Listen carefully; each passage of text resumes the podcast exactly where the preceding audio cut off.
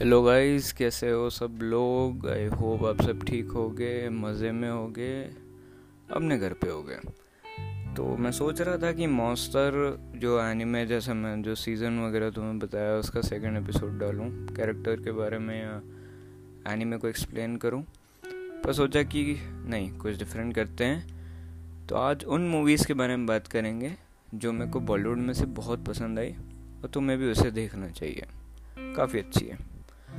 And हाँ थोड़ी under भी हैं।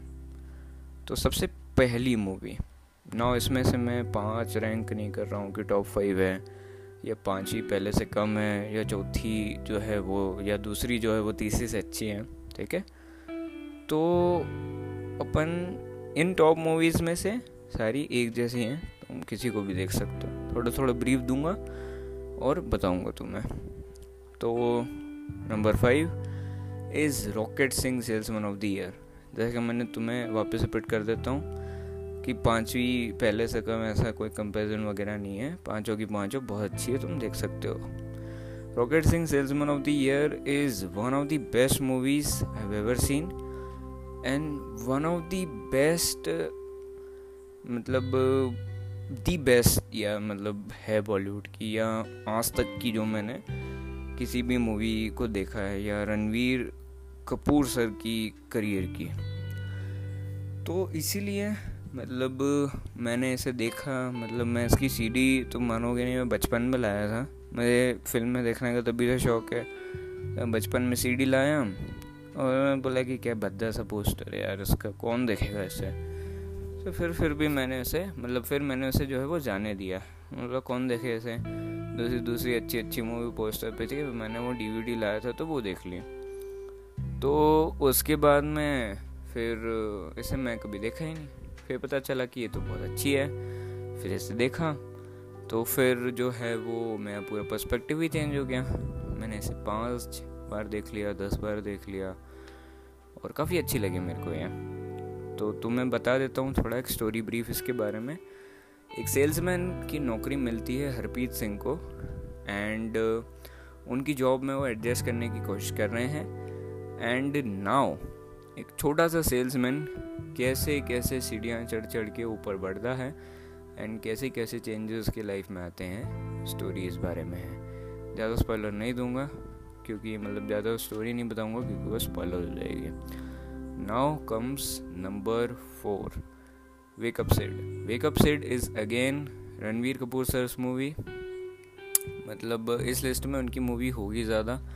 क्योंकि उनकी अंडर मूवीज़ काफ़ी बढ़िया रही है, मेरे को स्पेशली काफ़ी अच्छे लगे तो इन मूवीज़ में क्या है कि मतलब तुम इसे देखो यार मतलब उसकी जो कहानी है सिड की, कुछ ऐसी है कि वो एक बहुत ही ज़्यादा जो है वो अमीर बाप का एक बेटा है, जो कि कॉलेज में जो अपना, क्या बोलते हैं ग्रेड्स वेज उसके अच्छे हैं नहीं, दिन भर पार्टी करता रहता है।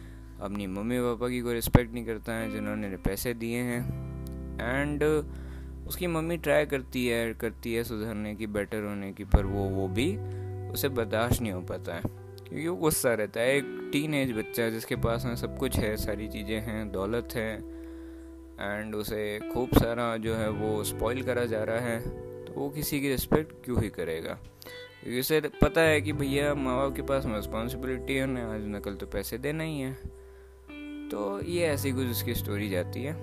नाउ क्या चेंजेस आएँगे भैया इसमें? टाइटल बड़ा जस्टिफाइड सा है। तो मूवी देखोगे तो शायद तुम्हें समझ आ जाएगा। अभी मैं बताऊँगा नहीं। इसका रिव्यू करूँगा जब मैं इसे इसके बारे में बता दूँगा। उसके बाद में आती है इस में मूवी जिसका नाम है can you guess it can you guys guess it नहीं। नहीं कर रहे? चलो, कोई बात नहीं। मैं बता देता हूँ। इस लक्ष्य लक्ष्य मूवी का मैंने जो है वो एक स्पॉइलर टॉक करी हुई है। नॉइस लिस्ट में भी मैं ऐड करूँगा कि भैया, यह भी एक वैसी कहानी है। मतलब एक ऐसे लड़के की जिसके पास में सब कुछ है। मतलब बापू ने बहुत सारा पैसा कमाया हुआ है and he is a spoiled brat जो कि अपने करियर को लेके बिल्कुल कंफ्यूज है। उसका दोस्त उसे बोलता है कि भाई इंजीनियरिंग करने चलते हैं तो इंजीनियरिंग करने चलता है।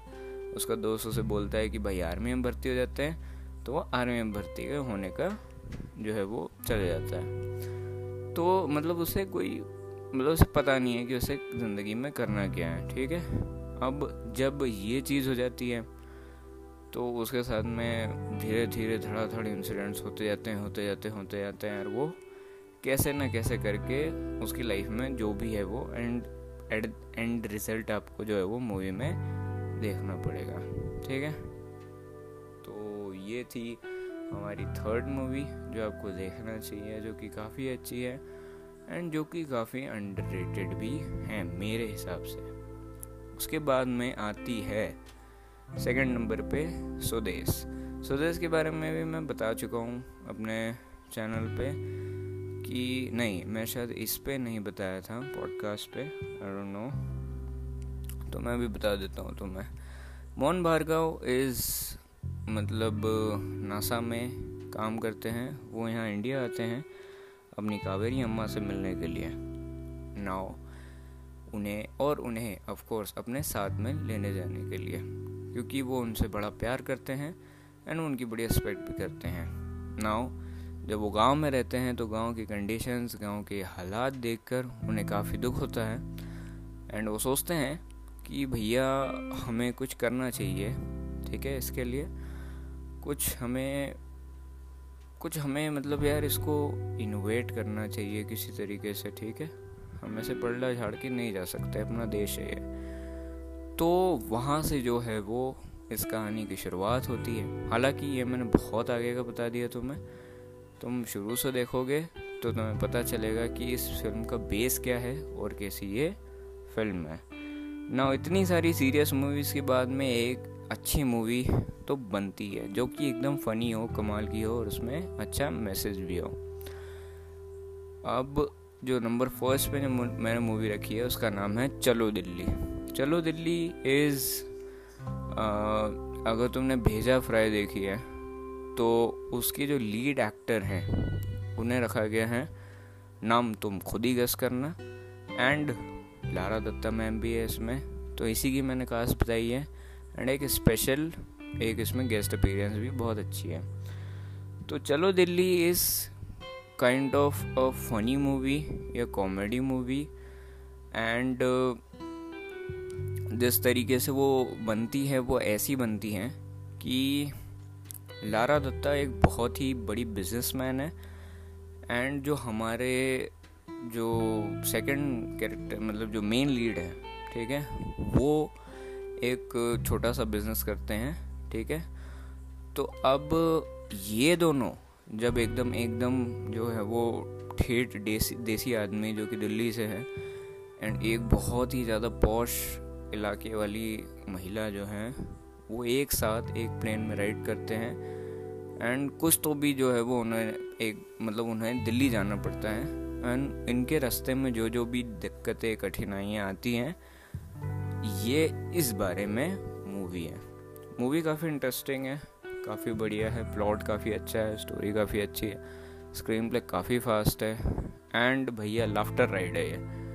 लाफ्टर राइड और डायरेक्शन बहुत कमाल का है। डायरेक्शन इज़ वेरी गुड तुम हर बार, हर एक मोड़ पे सोचोगे कि भाई, अब क्या होगा?